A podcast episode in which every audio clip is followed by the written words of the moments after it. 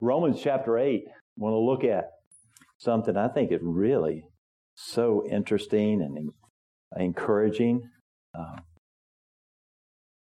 something God has has been uh, showing me recently, and uh,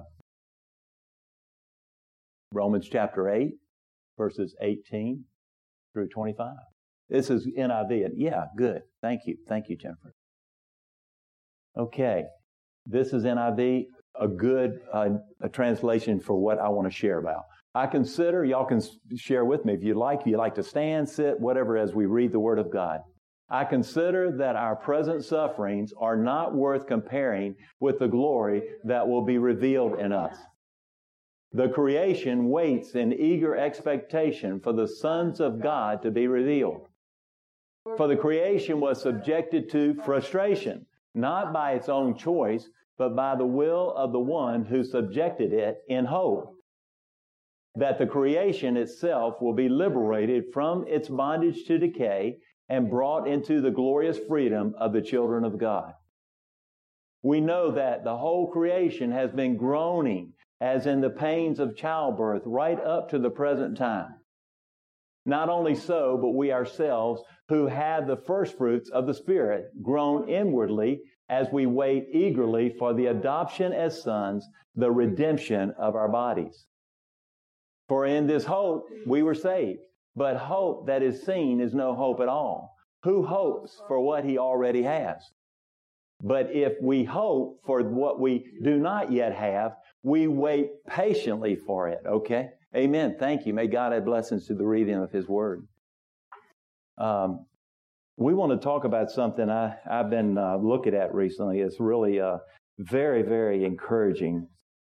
If you look at number one, Roman number one, without coming to accept imperfections, we'll never learn to trust God in the process.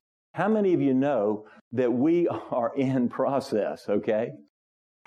And what obviously brings about the frustration in your life and my life is that we want things, let's get on with it. You know, see, when you're born again, there is that anticipation. Either it's um, blatantly outward or maybe just uh, there uh, very subtly down deep, something driving us to say, this is not where it's at.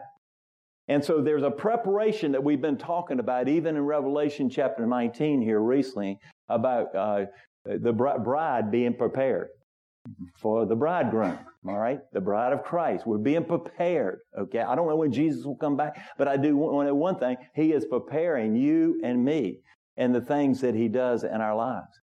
But we're in this process, and sometimes in that frustration, I don't know about y'all, but I can go through a uh, fast food drive-through line and be frustrated. How about you?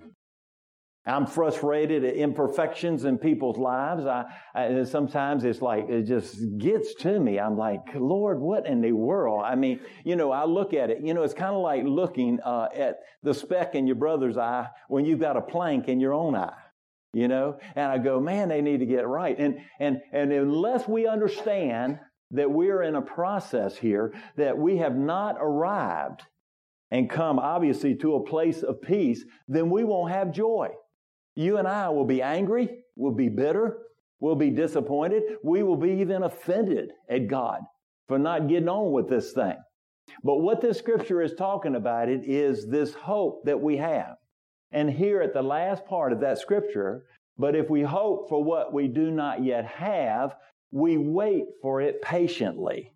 You know, how many times in the Bible that you've read, we wait upon the Lord? Jerry read it from Isaiah chapter 40 this morning. We wait upon the Lord. We're waiting upon the Lord. We're all waiting upon the Lord for the fulfillment of this. But what this scripture says is that all of creation is in frustration. In other words, everything God has created is, is, is yearning for the fulfillment of what God has, has planned and set up, obviously, for His kingdom. I, I think maybe when you look forward to that, it may be as you look at Revelation chapter 21, or maybe you look at the millennial kingdom, you look at these things and think about it. All of creation, everything is God has created. It's frustrated. It's groaning and moaning, saying, you know, uh, there's more to these things than than what we see. And so that's what we have to realize when we think about it, because all of creation is, frust- is frustrated. Think about it. We live in a fallen world, and every one of us is infected. Romans 3 For all have sinned and fallen short of the glory of God. We are infected, and everyone here today obviously has fallen and, and been, if you've been born again, you've been saved by the blood of Jesus, then certainly. But you had to come to a reality of knowing that there was no hope without Jesus. You had to come to a reality of knowing unless Jesus intervenes that you're without hope. But by his mercy and his grace, and who he is and his, his loving kindness is better than life. He reached down and he revealed himself to me and to you as you're saved. And that's the wonderful blessing. I don't understand that. Salvation is a mystery in that. I can tell you theologically in that way, but personally in that way, how God came down and he revealed himself to Jim Barcliff and how he revealed himself to you. And that mystery, I don't understand. Because see, I'm not deserving of that, and neither of you. I'm a sinner. But yet he says, while we were yet sinners, Christ died for us. While we were in the midst of our sin, he still went to Calvary. He knew that at times you would stand against him and you would deny him. But in spite of all of that, is he still went to Calvary to die for our sins. That's the wonderful thing about that is. And he's got something set up so beautiful for us. You know, when we get to heaven, you know, what a day of rejoicing that will be. We sang that song, that old hymn. But it's going to be beyond measure. But right now, we're in a process. And there's frustration and groaning according to the Word of God. And y'all know how we feel about that. We're like, goodness, this is, a, some people will say, you know, look, you know, what purpose does God have me here on this earth for? And and somehow I'll go, you know, you're here because God has a purpose. If He doesn't have His base finished with you, then you're going home. But in the same manner, is understanding in that person that expresses that is probably deep frustration about what purpose do I have? What, what meaning do I have here on this earth? Because I don't seem to me like anything is happening. And what's happening is kind of like what the scripture is saying exactly. There's frustration and there's a groaning going on. And that process that God has you to make you more like Jesus and to make me more like Jesus is taking place. And it comes through many times trials and tribulations. First Peter talks about it and James. When First Peter and James says, don't think it's strange that these things are happening to you. Because actually they're making your hope and your faith stronger. They're making you stronger in that. Everything that comes into a believer's life either somehow has to be ordained by God or it has to be sifted through God's hands. He's not surprised because you're going through a trial now. And what he wants us to do is to turn to him, realize that he's not finished with us. We don't know, obviously, in the day, the day of these present sufferings that's spoke about here, spoken of here, is what we will have to go through to be able to come to that place. But I want to tell you today, when you know that God has not stopped working on you and stopped working on me. And He's still working in the church today. He's still working, I mean, just powerfully in a way to bring this thing about to where the culmination is exactly the way He desires it to be. Amen. He's doing it. And He's bringing that about every day. So how do we live in that culture where we can maintain our joy? You know, remember, joy is not because you have good circumstances. Joy is something down deep. Again, I believe it relates to this scripture in regards to down deep in our hearts that, that says, man, God's got a plan. God has got this thing in control. He is sovereign. He rules and reigns. And down sovereignly, He's working this stuff out to a culmination that one day we'll go, wow, this thing has turned out so much better than what I thought it would. You know, the Bible says we see through a glass darkly now, but one day we shall see him as he is. And when we see him how he is, when we behold the Lord like we've never beheld him before, let me tell you, it's going to be beyond anything that we can ever imagine. But in the process, he's not done with us. We're here in church today, right? He's gone through this past week. Some of it may have been an easier week for some. Some may be a little tougher. It doesn't make any difference. God has got you and I in a process. And he's going to bring it to the conclu- conclusion here. Obviously, we look, obviously, at others' flaws and our flaws. And, and I'm thinking, am I making any progress? Is this person making any progress? I mean, my goodness, look at it. I mean, they, they, they don't act like it. They don't act right. They're not doing what I want them to do. They're not. And, and, and you've got to realize, doesn't it help you to relieve you? I'm not here to bring correction in everybody's life. I'm here, obviously, to love people, to pray for people, to stand with people. And, and yet we look at things and we've got to realize they're in process too. They haven't arrived. They're not fin- God's not finished with us yet. That old expression, He is not finished. Our goal is to become a dwelling place for God. You know, a dwelling place for God. And John chapter one, his disciples said, Jesus, where do you live? Where do you dwell? Where do you dwell? And, and he's looking for a place in our hearts. He comes and he resides in our hearts. If you're saved, born again, then you're obvious that the Spirit of God lives within you. But when we take that further and look a little deeper, he's looking for a place that rece- receptive to him, a place that, that loves him and cherishes his presence, a place where he can come and dwell. And then in Isaiah chapter 66, and I'll share with you in a moment about that word, where he does, the ones he dwells with. Uh, uh, the wonderful thing about that is, is that as, as God wants to come and dwell with us. He wants to come and dwell in the church today. A church that welcomes Him. A church that is receptive to Him coming and moving and doing whatever He wants to do. A church that is, is just open and, and wanting to follow Jesus. That's what He's looking for in your life, my life. What that is, is a life of total surrender a total where we just give it all up to God. And you know, in Isaiah chapter 66, he talks about in the first two verses, he said, These are the ones I come and dwell with, the ones that are humble and, and contrite in spirit and tremble at my word. That's the ones I will dwell with. Humility is not weakness. Humility is confidence in God Almighty. Humility is dependency upon the Lord. You know who God is, and you know that He will come to your aid. You know that He's working things out ahead of you before you even get there, which is considered called actually prevenient grace. God is in tomorrow. God is in next weekend. God is not surprised by the things that you encounter in your life. A person, he says, that is humble. He's looking for people that are humble. In other words, he's looking for you and I. He's looking for a church and saying, God Almighty, we need you and we need you desperately because this is all about you. This is not about me. And then he says, uh, a person who is contrite in spirit. And what that means is a person who is sensitive to sin a person sensitive to sin, a person that when we see that, we go, remember last week I told you about the pastor who, when he left the house, his father looked at him and gave him the keys of the car. And remember, he always said, remember who you are. And he said, Dad, I know who I am. But that's what God is saying to us today. Remember who you are. You're a child of God. Don't defame the name of our Father. He's saying, who's sensitive to sin who keeps short accounts. When you do stumble in sin, 1 John 1 9, He's faithful and just to forgive us of all of our sins if we'll confess and cleanse us of all unrighteousness. And so he's saying that he's looking for that person who is sensitive to sin, doesn't want that sin, does not mean we won't sin.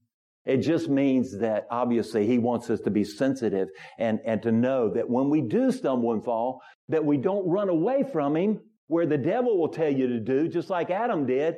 He was naked and he hid. And, and remember, God said, Adam, where art thou? Well, God knew where he was. He's God. But we run from him, don't we? And he wants us to run to him. And the third thing is, is actually who trembles at my word. And another translation of that is who fears the Lord. You know, we talked about last week how we cultivate a fear for God because our society today doesn't fear God. I'm not sure if all the church fears God the way we, and I'm not talking about being afraid. I'm talking about give him the respect and being in awe and reverence of our God. A God who wants us to tremble at his word. Have you thought about it? Have you ever read the word of God and something down deep in you just begins to sort of just shatter and, and begins to move and tremble and so forth? Who trembles at your word? Have you ever just looked at the Word and maybe, and you're like, wow, this is great. And you become excited about the Word of God. You know, it's trembling at the Word of God. That's the one He says I come and dwell with. The church that I come and dwell with. Who obviously wants me more than anything else in this world. And I want Jesus more than anything else of all. I know y'all, everyone in this place today wants the same thing. I don't care. I don't care what it means. You know, again, I've talked about it as a, there's a contemporary Christian song out by Casting Crowns that talks about only Jesus. You know, I don't care if I leave a legacy. I don't care about all the things you write down about me. All I want is the name of Jesus to be proclaimed. That's all I want. I don't care about a legacy. I don't care about any of that who trembles at his word, who wants Jesus more than anything in this world. I want him to touch me. He's preparing me. And one day we'll be face to face with him. Won't that be glorious? Oh, what a glorious day that will be. Hallelujah. Wonderful that God is preparing this place. So we see here when we're filled with discontent, think about it. He doesn't want to dwell there. God's desire is to express himself in us. He is, his will is to will and to way, to make us. He, he has a way. You know, Philippians 1 6 says, This is the confidence that we have that he who began a good work within you will bring it to completion at the day of Christ Jesus. This is the confidence. He said that he will bring it to completion at the day of Christ Jesus. He said he'll do it. And so he's works it. Now we work in cooperation with him, yes. But he said, I'm going to bring it about. So this frustration is it's not fully there yet, fully. We're positionally with, we're positioned, the Bible says in Ephesians, there in the heavenly. We're seated in the heavenly realms with Jesus right now. But I'm talking about the full expression, the fullness, experiential aspect of it. That one day we will be in his glorious presence. Oh, what a glorious day that will be. People will be shouting, hallelujah praise the Lord. Hallelujah, you know, means praise the Lord. So uh, he's saying we're not there yet. Everything is in process. Number three, God is going to clean it all up with our cooperation to make it whole. He keeps working. And we have this idea that life is supposed to be smooth. And when it isn't, we're offended, not just disappointed. You know what I mean? A lot of times, Christian, we think, oh, I thought it was going to be a smooth ride as a Christian. No. Can Anybody realize that yet? It's not because you're not a believer. Now, two things I want to say here to somehow um, let you know. I'm not talking about that we go on sinning because I'm going to be talking about the next two weeks some things I think are very encouraging in that respect. Does not mean that when we sin, we need to bring it to the Lord. But I'm talking about today. Hey, you haven't arrived, have you? And neither have I. I'm imperfect, you know, and and you know, I live, you know, it's kind of like Isaiah. He said, I'm a man of unclean lips, and I live amongst the people of unclean lips. Well, who, who's going to do something about this? And the seraphs took the coal and touched to his mouth, I believe symbolic of the blood of Jesus. And once he knew that, he was cleansed, he says, Here I am, send me. And so we are imperfect. We're in process. Don't beat yourselves up so bad. The devil, we talked about last week, the accuser of the brethren, talked about in Revelation chapter 12. And, and Zechariah also, I believe, talks about Zechariah chapter 3. It talks about he accuses the, the believers day and night before the throne of God. He comes and whispers in your ear, man, you blew it for the last time. You need to stay away from God because he's the big man up there in heaven with the big stick and he's getting, whack, getting ready to whack you real bad. And that's not true. We're in process. and he's given us a way out. You know, the Bible says in First John, he says, we say we're without sin and we make God out a liar. We will stumble and fall. We have an advocate. Run to him. I'm not saying that we may sin that grace may abound more and more. Certainly, God forbid. I'm not saying that. Don't get me wrong. But I am saying is a lot of times I believe that believers live in, in, with guilt on them and shame. In fact, right now I want to pray for you. So let's stop right where we are. If you've got guilt on your life right now and shame, I want to pray for you right now because I believe that a lot of believers have that. And I want to pray right now. So let's just stop for a moment. Father, we thank you that Jesus Christ paid it all, and all to him I owe. But Lord, there have been areas in our lives where we know that um, we've fallen short, even as believers and we've confessed it to you. But Father, it just seems like this heaviness of guilt and shame are keep uh, continuing to hang around. And right now, I stand against that in the name of Jesus, and I cast that off of you in Jesus' name. Any guilt or shame in this place right now, I order to leave in Jesus' name and break that off of you. And ask you, Father, in place that you would release just the love and grace of Jesus in their lives to realize we're in process. We haven't come to the conclusion yet. You will finish what you started because your word says so. And in this process, it's very precious. But Father, today, we want to realize, we know that we are accepted in the beloved, that we are loved by you. And I pray that revelation of love of Jesus in the hearts of everybody here in Jesus' name. Amen. Thank you, Lord. We think it's strange that these trials are coming. We think somehow, yes, it's really, I must have really blown it and I can't take anymore. And see, God is saying today, He's not finished. There's a groaning going on. There's a frustration going on in all of creation until this thing comes to a place of culmination in that sense. And then, then we'll see him as he is. So we see. Remember, the goal is our hearts to become God's dwelling place, his home. And we, we live life with such dissatisfaction, the Holy Spirit doesn't even want to do it. Who wants to come around? I don't like to be around negative people. Do y'all? I don't like to be around people that gripe and complain all the time. But you know who I do like to be around? This is my humanity, hopefully my spiritual part of me also, is when people are praising God. I love that. I don't care how you praise Him. I don't care the expression of that. That's between you and God. But I'll tell you what, I'll praise Him right along with you. I'll glorify Him. Whatever that, how that works out and how that looks. But I don't like to be around that. And do you think the Spirit of God, you know, people are grumbling and, you know, under their breath this stuff. I mean, goodness, I'm going through this, and my God, God has put more in here, and, and I, I'm just tired of this and all that stuff. I'm offended by this kind of stuff. Do you think He really wants to come and dwell in a place like that? He doesn't want to, does He? Where's He come? He wants to come to people who are humble, contrite in their spirit, and who tremble at His word. Hallelujah. That's where He dwells. Amen. Look at number uh, C, Isaiah 66. Here is God's asking you, where will my resting place be? You know, God says there, these are the ones I look upon in favor. Those who are humble and contrite, tremble at my word. I believe God is developing a holy love within us for the will of God, to desire Him more than anything else. In Hebrews 10, there, he talks about it. A holy will there. Jesus only, what Jesus did was, he said, I only do what pleases the Father. Isn't that a good goal in life? That all I want to do is to please Him. You know, though none go with me, still I will father, follow. I, I, I've set my heart on Jesus. Jesus, the Bible says that Jesus set his, his face like a flint towards Jerusalem to go and die for the sins of the world. I've set my heart like flint to have one desire in my life, and that is to please the Father. And if I'm pleasing Him, then things will fall into place. And those who are disrupted by that, I can't help that because that's between them and God.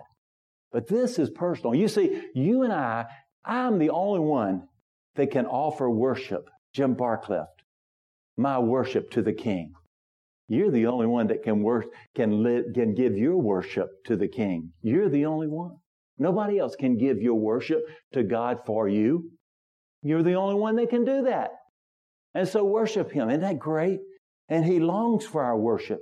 He desires our worship. How great our God is. He says here in uh, the Old Testament, remember, there was the brazen altar where the priest killed an animal and then burned its flesh. You know, in Romans chapter 12, anybody, we know what it says, don't we? He says, I offer my body as a living sacrifice, holy and pleasing unto the Lord, a, my spiritual act of worship. He says, don't be, obviously, conformed to this world, but be ye transformed by the renewing of your mind. He's the, he says this, he says, offer your bodies, which means actually completely the totality of who you are. Offer it to him. Okay? In other words, get up on that, that brazen altar where the, the sacrifice was given. And sacrifice your, your whole being to Jesus. Amen. And, and just like that animal, when that flesh was burning, it's like a sweet smell to the Lord when our flesh burns. Because nothing good dwells within our flesh. When we sow to the Spirit instead of sowing to the flesh, then we'll walk with God in that manner that's pleasing unto the Lord and is sweet smelling to the Lord as it goes up before Him. Isn't that good news? Just offer yourselves to Him. And what can you do today? You can offer your bodies as living sacrifice. They're holy and pleasing. It's a spiritual act of worship. Amen. In, uh, in Romans 12, it talks about it. Present our bodies. It's a sweet fragrance to the Lord. If we uh, obviously get stuck in the frustration causing disappointment, we'll not offer that sweet smelling aroma that God desires. Why? It's because we'll be focused more on our frustration than focusing upon God. Remember, don't focus on your frustration. Don't focus on your trials and tribulations. Focus on Jesus, who is the author and finisher of our faith. And for the joy, the joy that was set before him, he offered himself. He's the Alpha and Omega, the beginning and the end but for the joy set before him. In other words, what that is saying, and I love this, is the fact that he, he's, he's ready. He's so joyful. Jesus is that we'll live with him throughout eternity. But he says to get us ready, we are in a process that we must not demand the conclusion to. And many of us unknowingly sometimes demand a conclusion to this whole thing. He hasn't finished with you. Isn't that good news? Isn't it good news that God knows you're imperfect and you're in need of Him? Isn't that good news? He knows you're going to mess up. He already knows what you're going to do. Isn't that good news? That He's not disappointed. He's not discouraged by you. He's not finished with you. He's not saying, goodness, if you do this one more time, I'm done with you. I'll wipe my hands of you. He doesn't. He never rejects us. He's with us.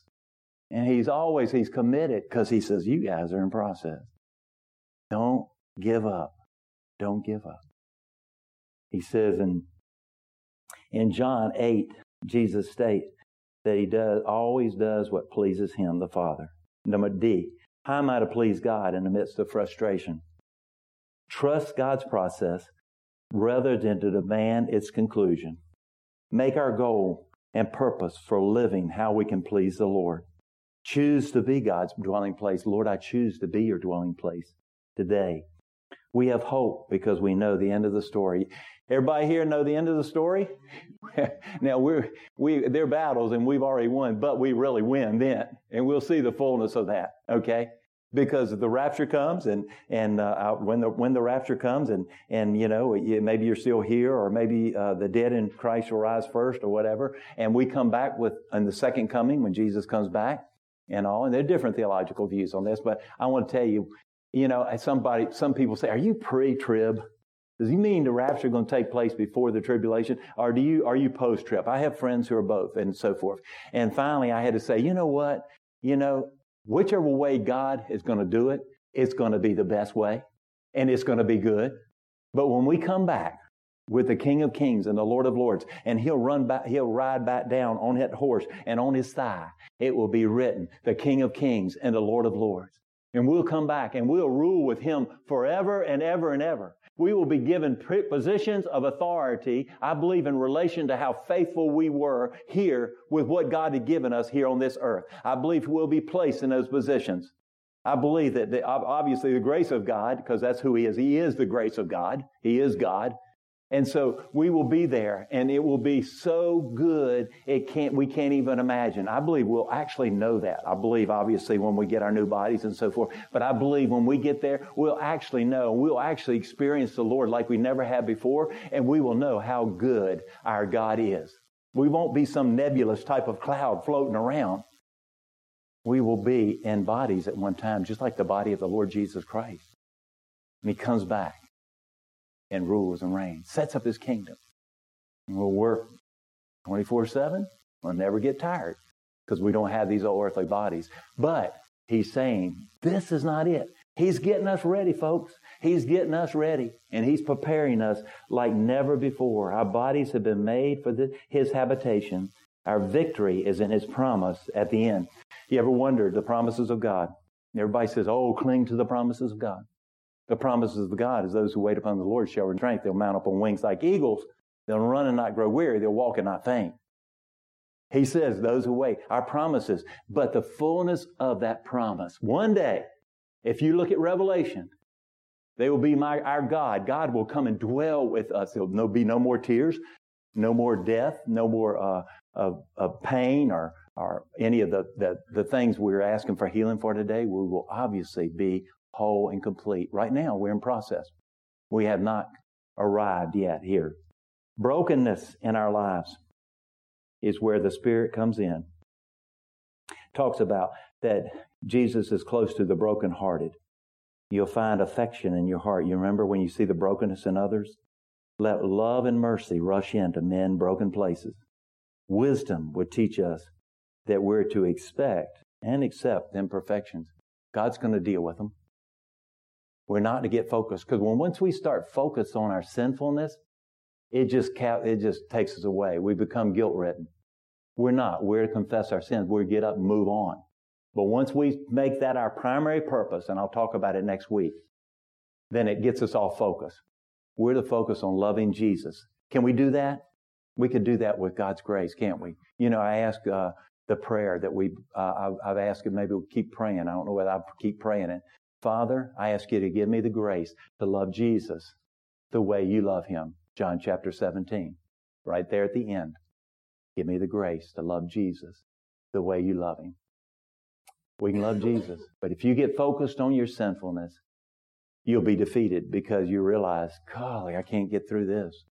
There's no way. But you're, when you realize you're in process, it's not a conclusion. Okay? Okay. Perfectionism is involved in this also.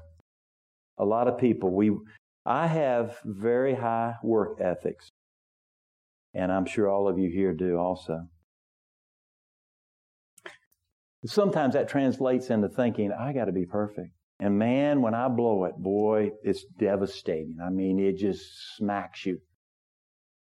Or maybe somebody else. I expecting, man, I'm expecting a lot out of you. Nothing wrong with that. But when it captivates your heart to such an extent, you forgot that they're in process also.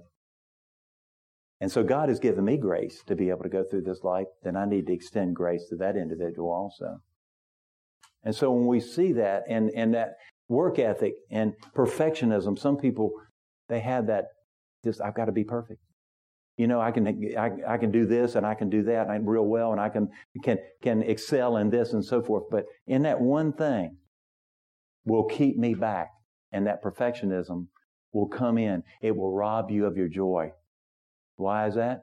It's because you don't realize you're in process. You don't realize that God's not finished with you yet. And so everything is frustrated and everything is groaning to that time when God fulfills and reveals, the Bible says here, the sons and daughters of God. The fullness. Isn't that great?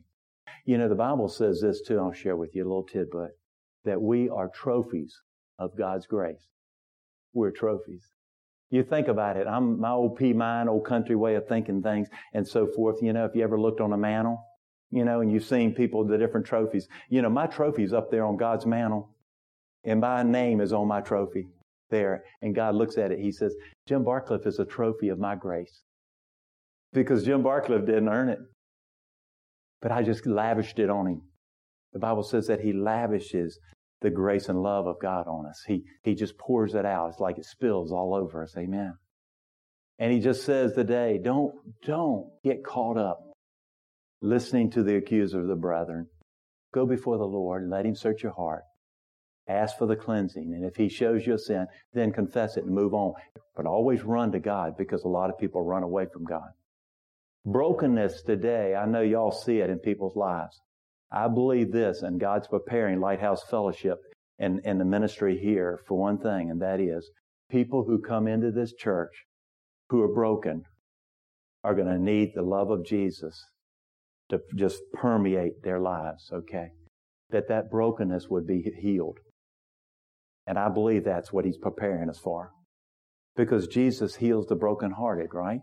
And remember the story in Jeremiah chapter 18 where it says, you know, we are the clay. Uh, we are the clay. He's the potter. And he's molding us. You know that piece of clay? And they turn the wheel and, and he puts the water on and he molds and makes you. And sometimes, you know, sometimes I know in our lives it's kind of painful, isn't it? But God is saying, it's something that I'm doing to make you more like Jesus. And the only way it can happen in that tailor made trial that you're going through, and He knows what it's going to take, is for me and for you in that process. That makes sense? Amen? Amen. Thank you, Lord. Let's pray together. Father, thank you for your truth, your word. Everything's groaning, everything's frustrated until we reach the culmination of the fulfillment of exactly what you have called as far as what we see in the Word of God. Thank you. Help us to know that you haven't finished with us yet. We know that. Help us again to revisit that in our hearts and realizing that you're doing such a wonderful work in our lives that we can give praise. And you know, folks, this is why the Bible says to give thanks in all circumstances, for this is God's will for you in Christ Jesus. Give thanks in all circumstances. How can you do that? It's because you know you're in process and God's not finished with you and He's never going to turn away from you. He's never going to reject you. He'll never forsake you. He'll be with you. He's with us every moment of every day. And He's working it out. This is the confidence that we have that he who began a good work within us will bring it to the completion at the day of Christ Jesus. This is the confidence that we have. Paul was confident that when he wrote to the church at Philippi. He said, I know he'll, he'll finish what he started. Amen. Believe it and continue to walk in it. Father, bless this church. We ask you just come and your spirit would move in a powerful way that touches in this process. Well, one day we'll come to the conclusion. One day we'll come and we'll see him as he is right now. We're getting in preparation. We're being made more like Jesus. Even when we don't see it, God won't always show it to us because we boast in it. But even when we don't, you're committed to us. And we're so grateful today. Christ has set us free by the blood, by his shed blood. May he be glorified and praised forevermore. Amen. Thank you.